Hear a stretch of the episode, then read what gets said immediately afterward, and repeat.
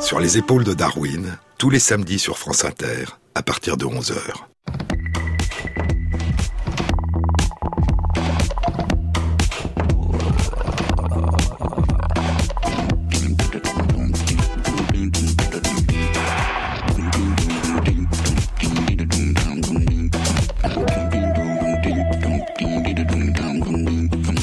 Bonjour à tous.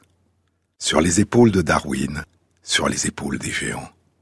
Se tenir sur les épaules des géants et voir plus loin, voir dans l'invisible, à travers l'espace et à travers le temps. Percevoir les battements du monde. Tenter de distinguer par-delà le silence et le bruit une musique d'avant les mots, dont le langage nous aurait éloignés et à laquelle nous ne cessons de revenir. Le chant du monde. Le chant du vent et de la pluie après l'orage le chant des vagues qui se brisent sur le rivage.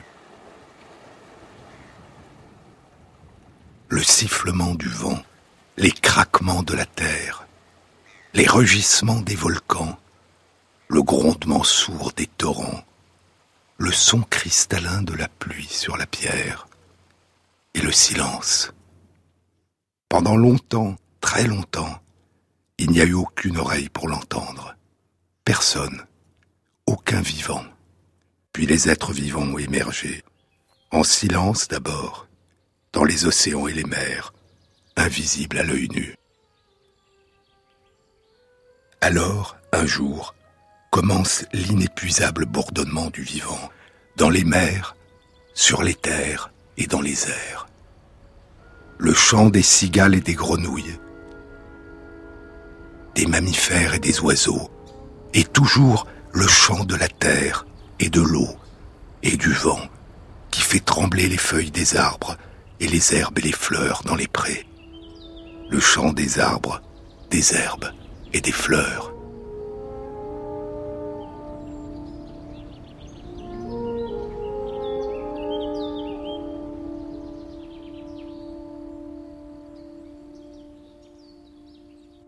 Alors, un jour peut-être, alors, dans un parc, au-dessus d'une ville, après le crépuscule, l'air déverse une pluie de messages. Une femme est assise par terre, adossée à un pain. L'écorce appuie contre son dos, aussi dur que la vie. Les aiguilles parfument l'air, et une force bourdonne dans le cœur du bois. Les oreilles de la femme s'accordent aux fréquences les plus basses l'arbre dit des choses en mots d'avant les mots. C'est le début d'un très beau livre de Richard Powers, The Overstory, la canopée, traduit en français sous le titre L'arbre monde. Les signaux pleuvent autour d'elle comme des graines, poursuit Powers. La parole ce soir court à travers les champs. Les courbes des aulnes évoquent des catastrophes anciennes, les épines des pâles fleurs de châtaignier d'Amérique secouent leur pollen. Les chênes vénérables agitent des prophéties du temps qu'il fera. Quelque chose dans le parfum de l'air ordonne à cette femme ferme les yeux et pense au saule. Des arbres encore plus loin se joignent au cœur. Ton espèce ne nous voit jamais en entier. Vous en manquez la moitié au moins. Il y en a toujours autant sous terre qu'au-dessus. C'est ça le problème avec les humains, à la racine de tout. La vie court à leur côté, inaperçue. Juste ici, juste à côté, créant l'humus, recyclant l'eau, échangeant des nutriments, façonnant le climat, construisant l'atmosphère, nourrissant, guérissant, abritant plus d'espèces vivantes que les humains ne sauraient en compter. Un cœur de bois vivant chante aux oreilles de la femme. Si ton esprit était seulement un peu plus vert, nous te noierions de vérité. Le pain auquel elle s'adosse dit Écoute, il faut que tu entendes ça.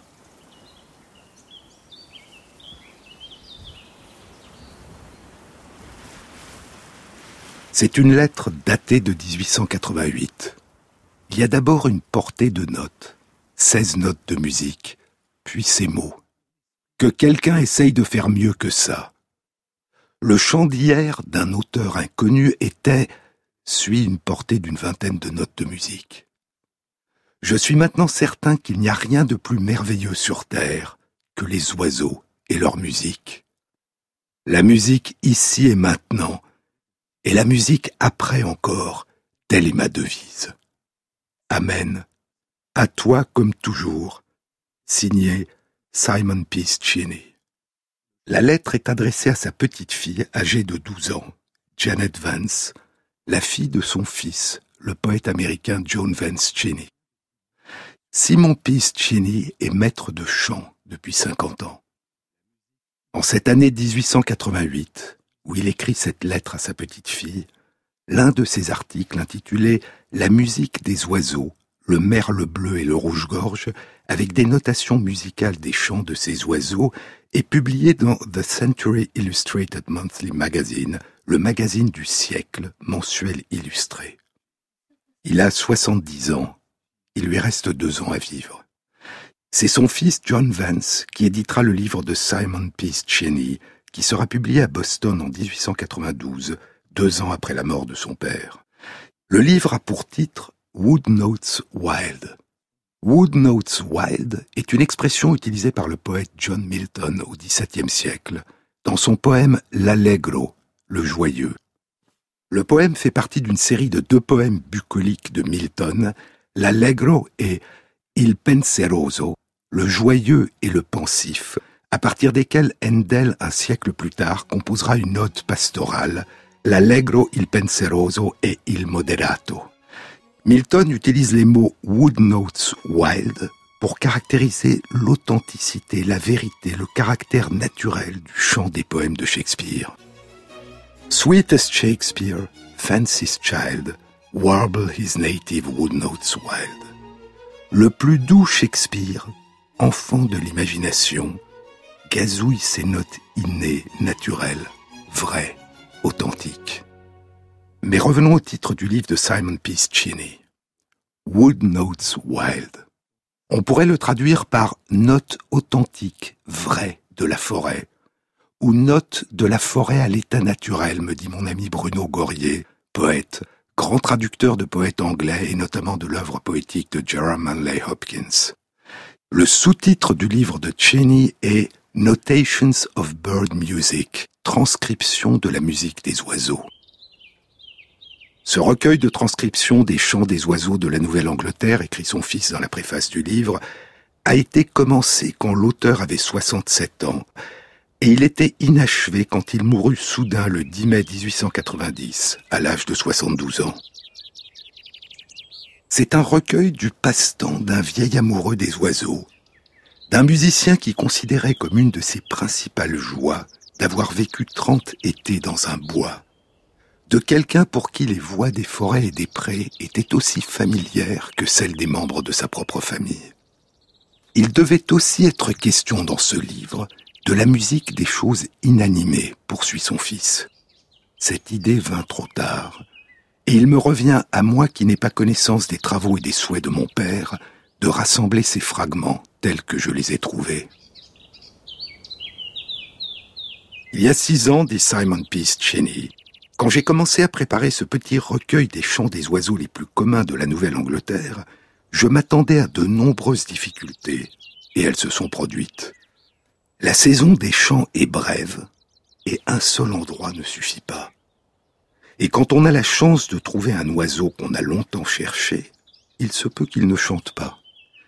Et s'il est en train de chanter, il se peut que l'instant suivant, il s'envole au loin. Et puis il faut écouter le chant de nombreuses fois pour pouvoir le recopier avec exactitude.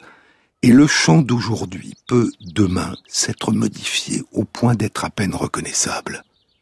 Une autre difficulté qui mérite d'être mentionnée tient au caractère nouveau de ce domaine. En effet, lorsque j'ai fait ma première transcription d'un chant d'oiseau, il n'y avait personne en Amérique qui avait fait une semblable tentative, et il n'y en a toujours eu aucune à ma connaissance. Puis il parle de la musique de la nature. Un auteur anglais moderne, dit-il, a écrit Il n'y a pas de musique dans la nature, ni mélodie, ni harmonie. Pas de musique dans la nature, s'exclame Cheney. Même la souris chante. Le crapaud chante aussi. Et la grenouille produit de la musique sur les eaux, dit-il, en reprenant les mots de Lord Byron dans ses Stanzas for Music, stances à la musique, au printemps 1816. Il n'y aura aucune fille de la beauté, dit Byron, qui ait une magie pareille à la tienne, et ta voix est pour moi comme de la musique sur les eaux. L'herbe, poursuit Chini, l'herbe en été à nos pieds est emplie de petits musiciens. Les sons de la nature ne s'interrompent jamais. Dans les prés tout proches, dans les collines au loin, ces musiciens sont là, du ruisseau, de l'arbre de la forêt, oui, provient une douce mélodie. L'air même est empli de musique. Même les choses inanimées ont leur musique. Écoutez l'eau tomber goutte à goutte d'un robinet dans un seau à moitié plein. Suit une portée de notes de musique.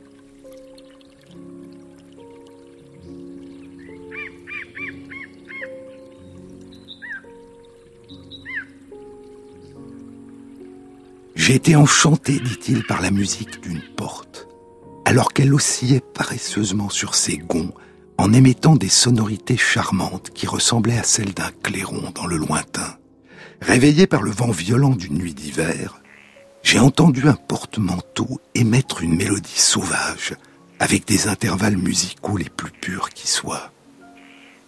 Pas de musique dans la nature, dit-il encore, pourtant, les éléments ne sont jamais restés silencieux depuis que cette boule, la Terre, a été lancée à travers l'espace infini et s'est accordée à la musique des sphères.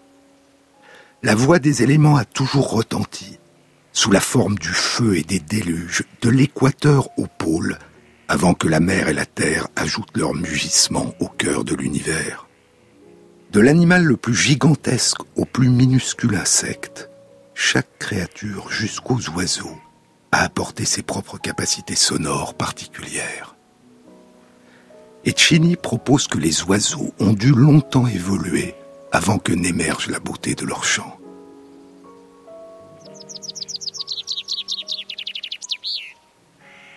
Bien que les oiseaux se soient exprimés vocalement très longtemps avant qu'il y ait eu des oreilles humaines pour les entendre, dit-il, il est évident que leur ancien chant ne devait ressembler que de très loin à la musique actuelle des oiseaux.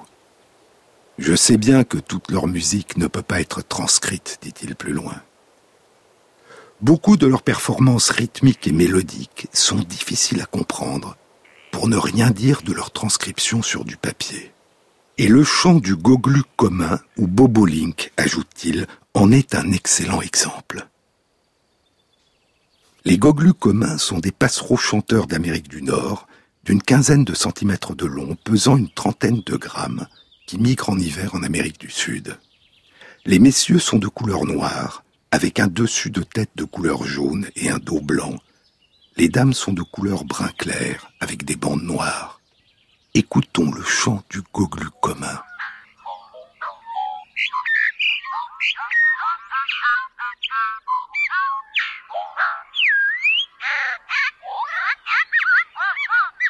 On ne peut pas écouter un oiseau chanteur, poursuit Chini, sans entendre quelque chose d'inimitable et d'indescriptible. Qui va tenter une description d'un trémolo dans le chant d'une sturnella? Dans les élégantes glissades des tonalités du chant d'un turdidé, les oiseaux, dit-il, sont les plus grands artistes de la nature, dont les vies et les œuvres surplombent la terre. Ils n'ont pas appris de nous. C'est notre joie que d'apprendre d'eux. Le lit était muet pourtant, à peine froissé les draps blancs, et j'avais oublié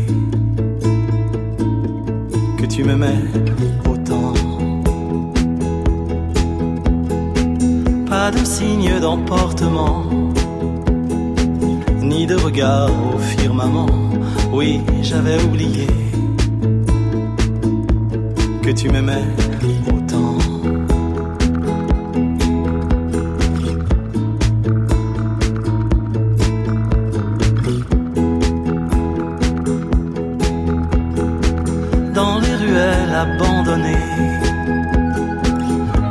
L'enclos ouvert à tout vent, j'avais laissé filer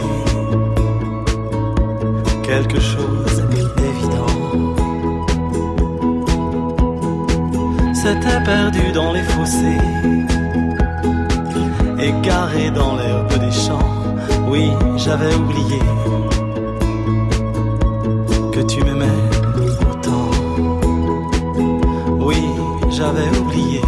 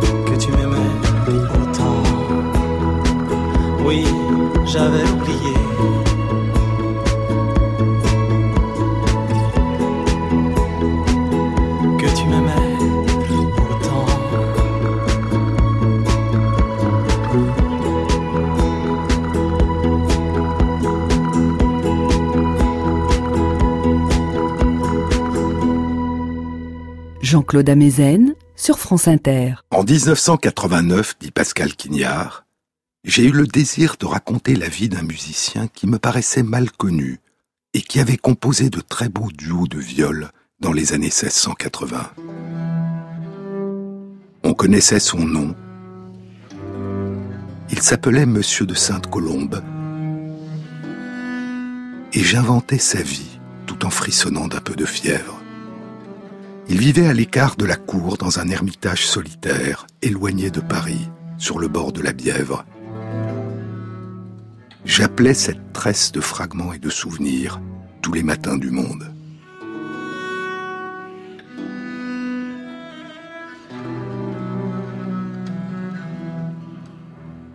Vingt-cinq ans plus tard, en 2016, j'ai ressenti le désir de raconter la vie d'un autre musicien qui me paraissait mal connu, que je jouais beaucoup, pour lequel me portait une sorte de vénération en raison de son attachement extraordinaire aux oiseaux. Pour la beauté de la nature, cet homme d'église avait délaissé Dieu. Il avait répondu à l'appel des chants de la forêt et des vagues des onze lacs glaciaires qui entouraient sa maison et qui formaient comme deux mains étranges. Ce sont les Finger Lakes dans l'État de New York. Il avait noté des séquences de musique sauvage, très brèves, très singulières. Son nom était Simeon Piscini. C'est le début d'un très beau livre, Dans ce jardin qu'on aimait, que Pascal Quignard a consacré à Cheney. Il vivait dans un presbytère isolé, poursuit Quignard, pas très éloigné du port de New York, à Geneseo. Il mourut en 1890. Le révérend Cheney est le premier compositeur que je sache à avoir noté tous les chants des oiseaux qu'il avait entendus au cours de son ministère venir pépier dans le jardin de sa cure. Il nota jusqu'aux gouttes de l'arrivée d'eau mal fermée dans l'arrosoir sur le pavé de sa cour. Il transcrivit jusqu'au son particulier que faisait le porte-manteau du corridor quand le vent s'engouffrait dans les trench coats et les pèlerines l'hiver. J'ai été soudain ensorcelé par cet étrange presbytère, tout à coup devenu sonore, et je me suis mis à être heureux dans ce jardin, obsédé par l'amour que cet homme portait à sa femme disparue. Le seul musicien qui ait pris au sérieux l'œuvre de Chini, poursuit Pascal Quignard, est Dvorak. Antonin Dvorak, alors qu'il prenait ses vacances dans un petit village de l'Iowa, tira sa chaise longue sur la pelouse. Il consacra tout l'été 1893 à lire, l'âme entièrement ouverte, le porte-mine tressé sous les doigts de sa main, les lignes mélodiques s'inventant sur ses lèvres, à lire cet unique livre posthume de Cheney, Wood Notes Wild, qui venait de paraître à compte d'auteur.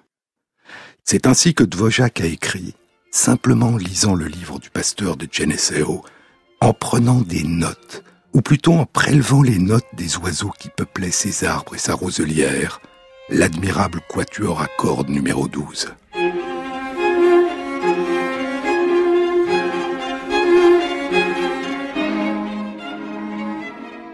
Fin septembre 1892, Dvořák, parti de Tchécoslovaquie avec sa femme et deux de leurs enfants, débarque à New York. Pour diriger durant trois ans le Conservatoire national de musique de la ville et y enseigner la composition musicale, il se passionne pour la musique afro-américaine, les Negro Spirituals, et pour la musique amérindienne.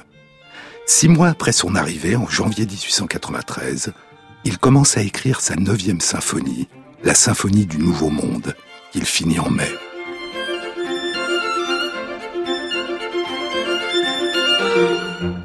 Et au début juin, il part avec sa famille se reposer à Spillville, un petit village dans l'Iowa, dans le Midwest des États-Unis, où vivent des émigrants de Tchécoslovaquie, de Bohème. Là, écrira-t-il, je me promenais dans les bois au long du cours d'eau, et j'entendais le chant des oiseaux pour la première fois depuis huit mois. Le 8 juin, cinq jours après son arrivée dans le village, il commence à composer le quatuor à cordes numéro 12, le quatuor américain. En deux semaines, il l'a fini.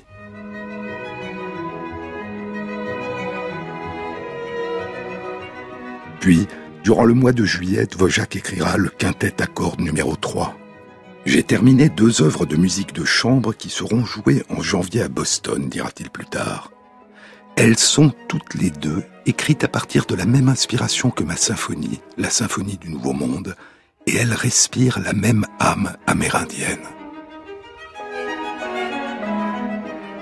Mary Klimisch et Frank Kaplar ont connu Dvořák durant son séjour à Spillville. À l'époque, ils étaient des enfants. 77 ans plus tard, en 1970, ils témoigneront dans une émission de radio réalisée par le musicologue et compositeur William Mallock. L'émission est intitulée They Remember Dvořák. Ils se souviennent de Dvořák. Most of the time he went alone because he listened to the birds and thinking about his music, I guess. La plupart du temps, dit Mary Klimisch, il allait seul dans les bois parce qu'il écoutait les oiseaux et pensait à sa musique. Et en général, il avait du papier à la main, du papier et un crayon, et écrivait, je pense, tout ce qu'il entendait. Il aimait s'asseoir au bord de la rivière et écouter les oiseaux, et bien sûr, il y avait plein d'oiseaux.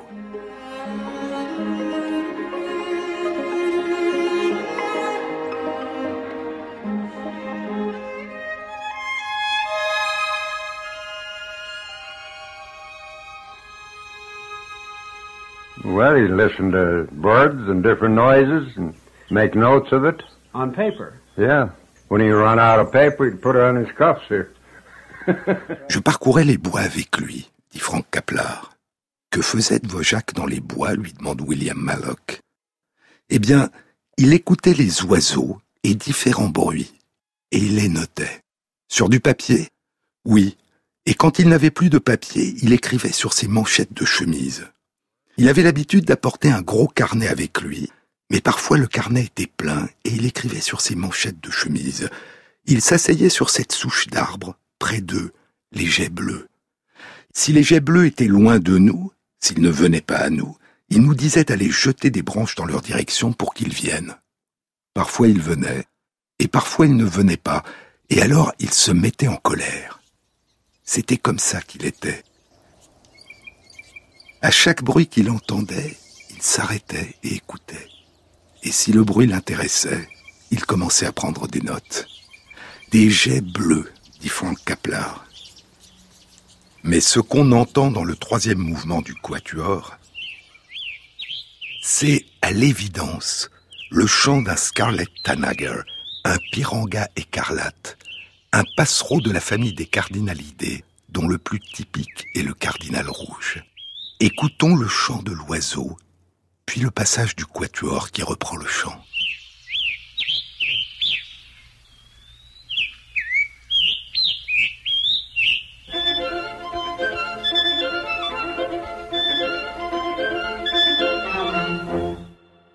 Il y a dans le quatuor à cordes numéro 12 l'inspiration amérindienne.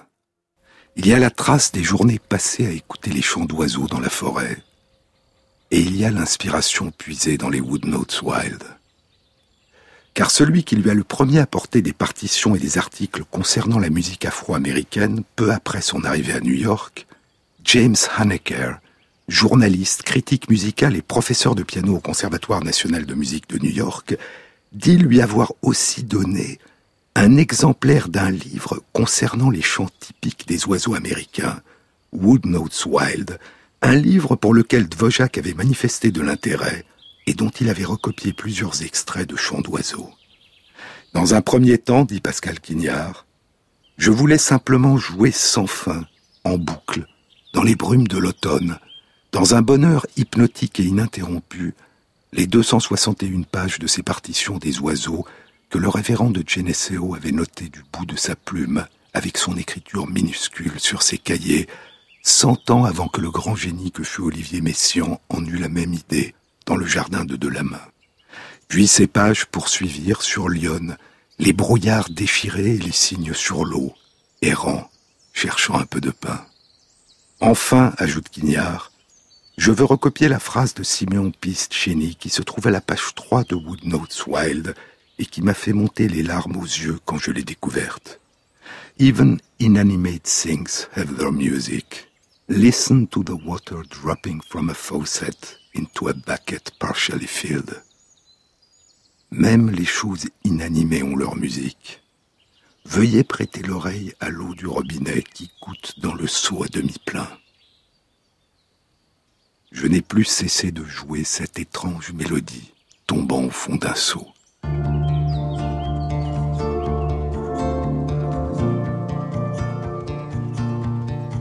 out of sight.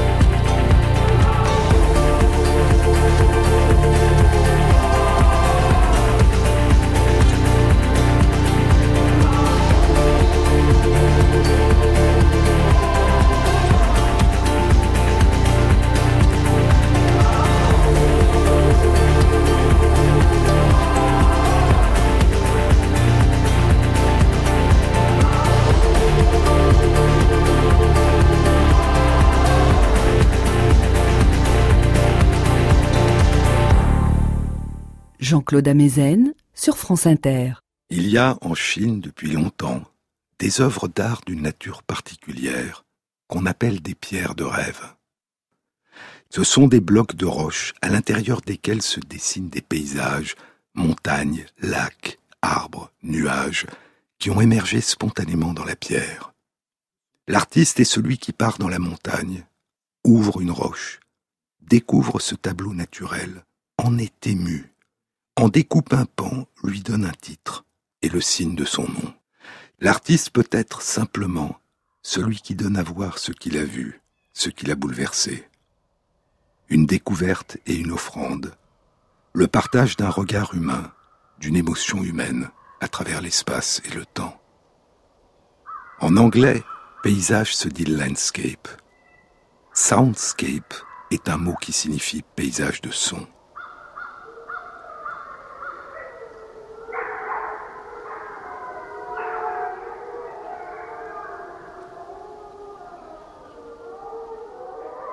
Le musicien et acousticien Bernie Krauss enregistre depuis près de 30 ans les chants du monde, les soundscapes, les paysages de son naturels à travers le monde. Il a enregistré les paysages sonores dans plus de 15 000 sites naturels et près de la moitié, dit-il, ont aujourd'hui disparu, sont devenus muets.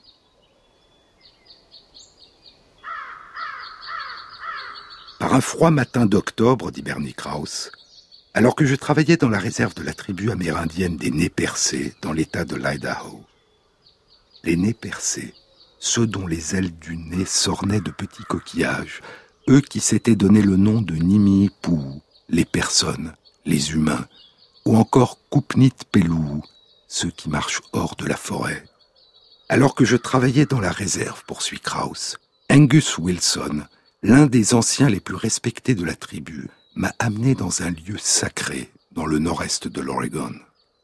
Une fois sur place, il m'a invité à m'asseoir au bord d'un ruisseau et à réfléchir à la manière dont la musique avait été découverte par ses ancêtres. Je suis resté immobile un long moment et je n'ai rien entendu.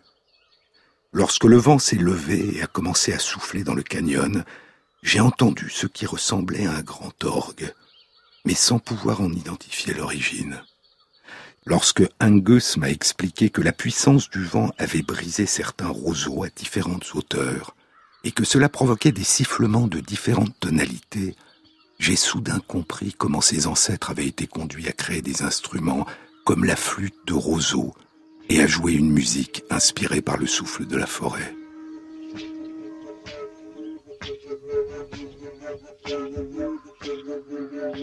Il y a plus de 2000 ans, Lucrèce, dans des Rerum Natura de la nature des choses, évoquait déjà cette origine pour la musique humaine. C'est dans le livre 5, vers la fin. On imitait avec la bouche les chants limpides des oiseaux bien avant de savoir répéter en chantant les poèmes mélodieux qui charmèrent les oreilles. Et le sifflement du vent dans les tiges des roseaux apprit aux hommes des champs à souffler dans des pipeaux.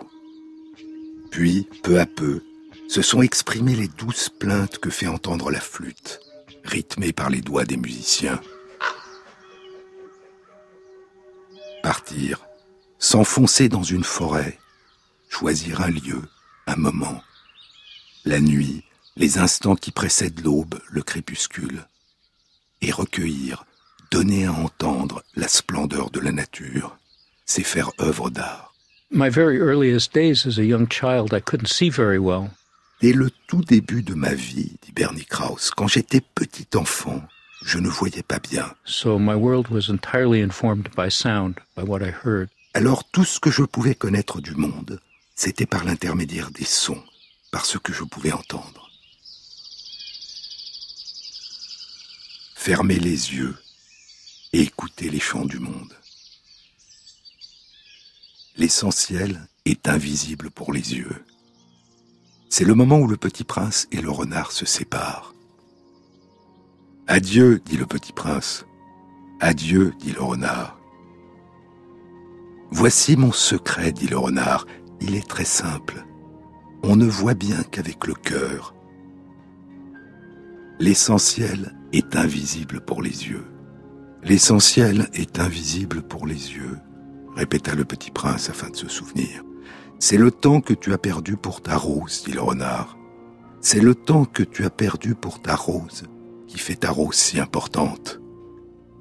C'est le temps que j'ai perdu pour ma rose fit le petit prince afin de se souvenir.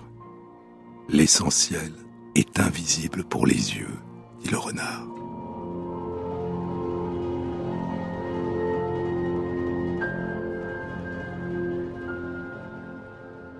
Fermez les yeux. Dans une forêt, sur les flancs d'une montagne, au bord de l'océan, sur la berge d'un ruisseau, dans un pré, dans un jardin. Et écoutez le souffle de la nature, un bourdonnement, le bourdonnement des abeilles qui volent de fleur en fleur.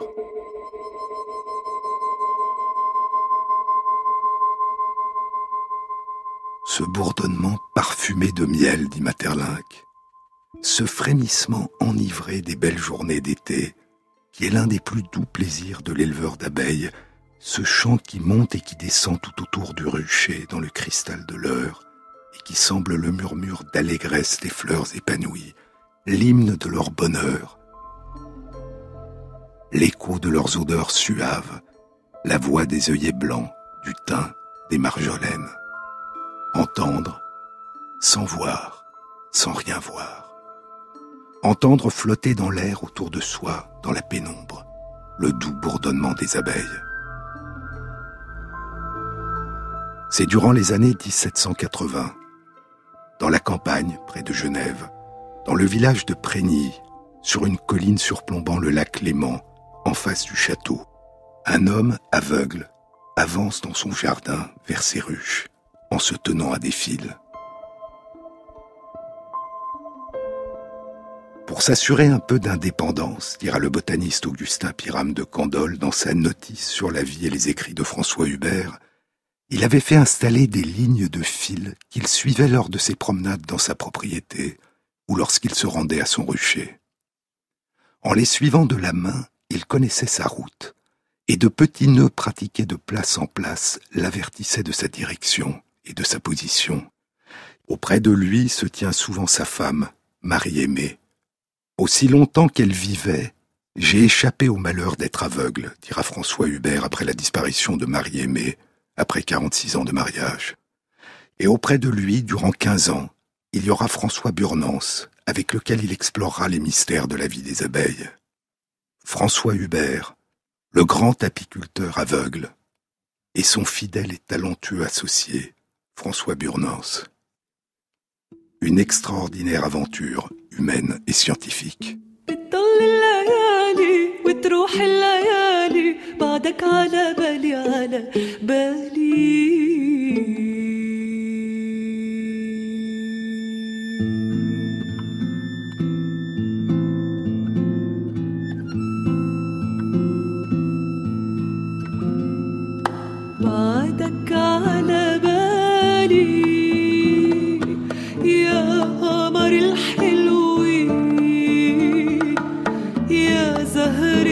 wish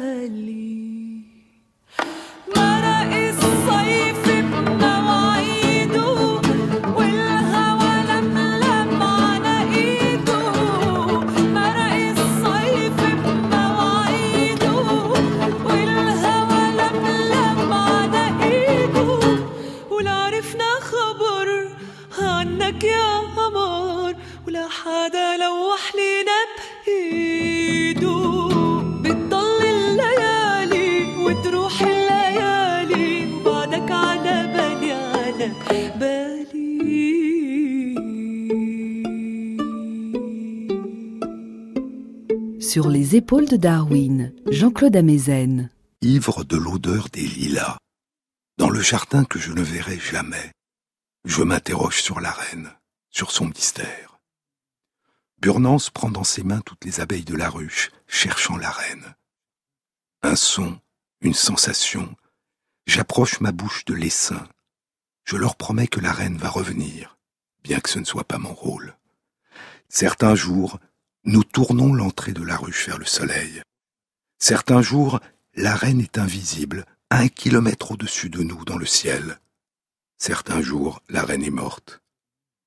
C'est Pâques, et aucun de mes visiteurs ne remarquera ce qui a été pris. Juste un homme aveugle, regardant fixement jour après jour l'air sonore, habité par une vision qui ne peut qu'échouer. Je pointe la main vers la ruche, et il regarde ma main.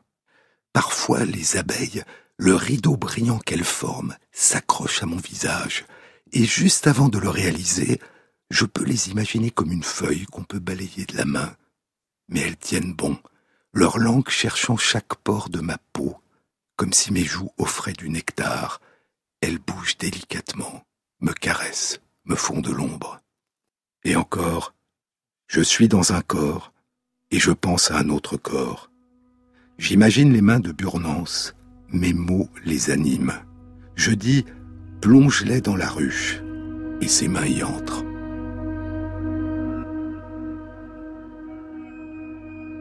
Ce sont des vers du poète américain Nick Flynn, extraits d'un très beau recueil de poèmes intitulé Blind Huber, Hubert aveugle. Des poèmes dans lesquels Nick Flynn imagine des moments de la vie de François Hubert, de François Burnance et des moments dans la vie des abeilles. François Hubert, qui avec l'aide de François Burnance rédigera les nouvelles observations sur les abeilles, un livre qui allait révolutionner l'apiculture et les connaissances sur les abeilles, et dont le premier tome sera publié en 1793. J'arrive à François Hubert, dira Maurice Maeterlinck cent ans plus tard dans la vie des abeilles. C'est dans le second chapitre du livre premier de la vie des abeilles, intitulé Au seuil de la ruche. Maeterlinck vient d'évoquer les précurseurs de l'Antiquité grecque et latine, puis le grand savant hollandais du XVIIe siècle Swammerdam, puis ceux du XVIIIe siècle Réaumur, Bonnet, Chirard. Et j'arrive à François Hubert, le maître et le classique de la science apicole d'aujourd'hui, dit Maeterlinck. Hubert, né à Genève en 1750, devint aveugle dans sa première jeunesse. Intéressé d'abord par les expériences de Réaumur qu'il voulait contrôler, il se passionne bientôt pour ses recherches, et avec l'aide d'un domestique intelligent et dévoué, François Burnance, il voue sa vie entière à l'étude de l'abeille. Dans les annales de la souffrance et des victoires humaines, poursuit Maeterlinck, rien n'est touchant comme l'histoire de cette patiente collaboration, où l'un qui ne percevait qu'une lueur immatérielle guidait par l'esprit les mains et les regards de l'autre qui jouissait de la lumière réelle, où celui qui, à ce qu'on assure, n'avait jamais vu de ses propres yeux un rayon de miel, à travers le voile de ses yeux morts, qui doublait pour lui l'autre voile dont la nature enveloppe toute chose, surprenait les secrets les plus profonds du génie qui formait ce rayon de miel invisible, comme pour nous apprendre qu'il n'est point d'état où nous devions renoncer à espérer et à chercher la vérité. Celui qui, à ce qu'on assure, n'avait jamais vu de ses propres yeux un rayon de miel. Sur ce point, Maeterlinck se trompe très probablement. Car lorsque François Hubert commence à perdre la vue à l'âge de 15 ans, son père, dit de Candolle, le mena à Paris consulter Tronchin pour sa santé et Vranzel pour l'état de ses yeux.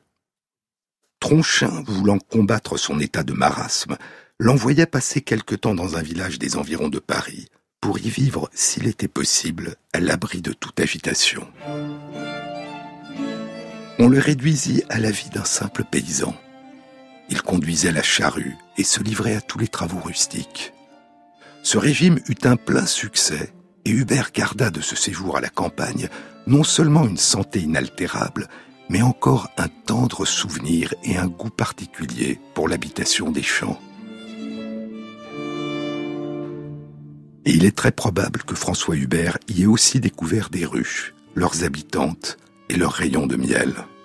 Et c'est peut-être là que naîtra sa passion pour les abeilles, qu'il habitera toute sa vie. Mais à son retour à Genève, sa vue continuera à s'altérer et il deviendra aveugle à l'âge de 19 ans. En 1776, à l'âge de 26 ans, il épouse son amour de jeunesse, Marie-Aimée Lulin, malgré l'opposition du père de la jeune femme.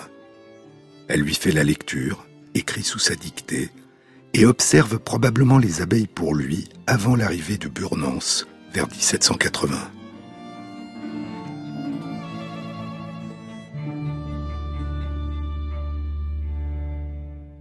C'est ce que suggère Francis Saucy dans son passionnant recueil d'une chronique en dix épisodes intitulé François Hubert, savant aveugle à l'âge des Lumières, qui a été publié dans la revue suisse d'apiculture 2014 à l'occasion du bicentenaire de la publication en 1814 de l'édition complète des nouvelles observations sur les abeilles. Il semble établi, dit Francis Saucy, que Hubert n'avait pas attendu l'arrivée de Burnance pour débuter ses travaux à l'âge de 26 ans environ.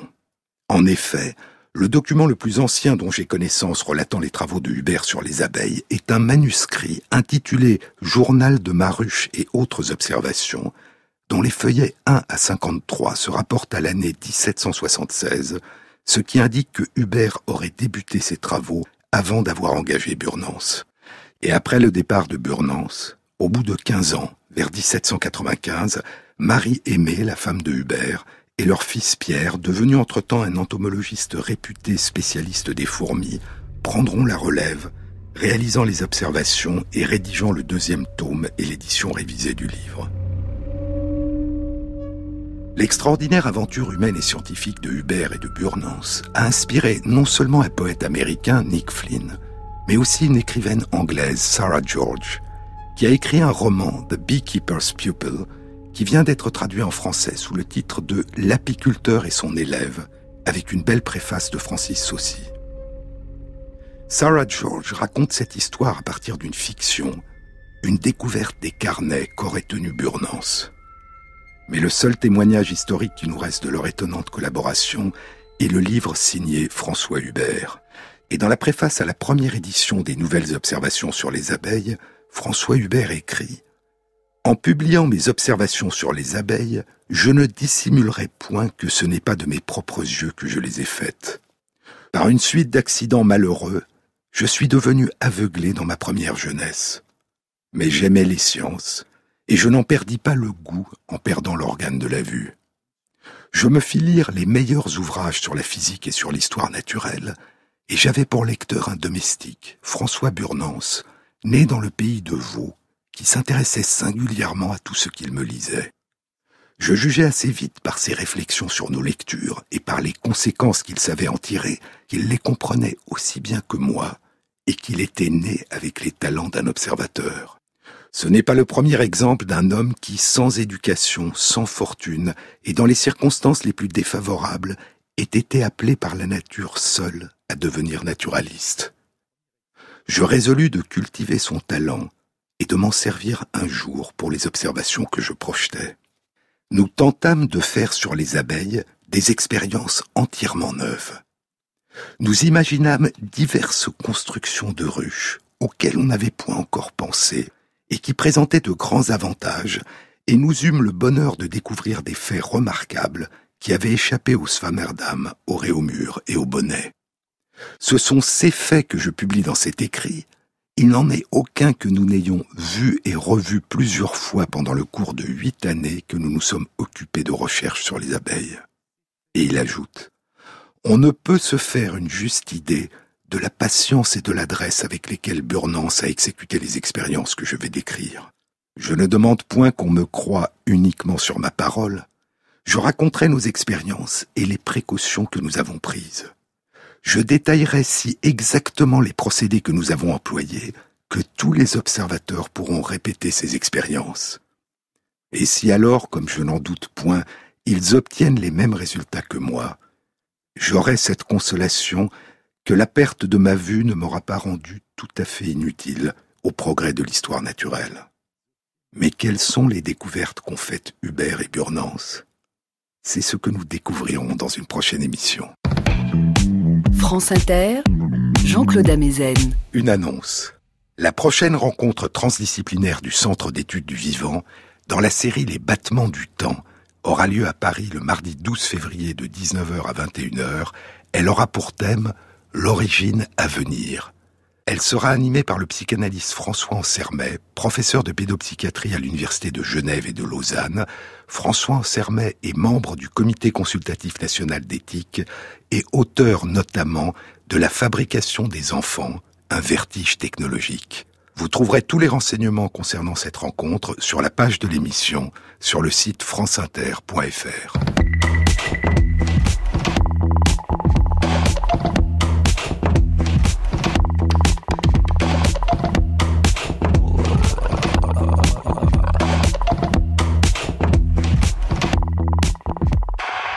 Cette émission a été réalisée par Stéphane Combe, avec à la prise de son Élise Christophe et Henri Bérec, au mixage Fabrice Desmaz et Alexandre Chenet, et Jean-Baptiste Audibert pour le choix des chansons.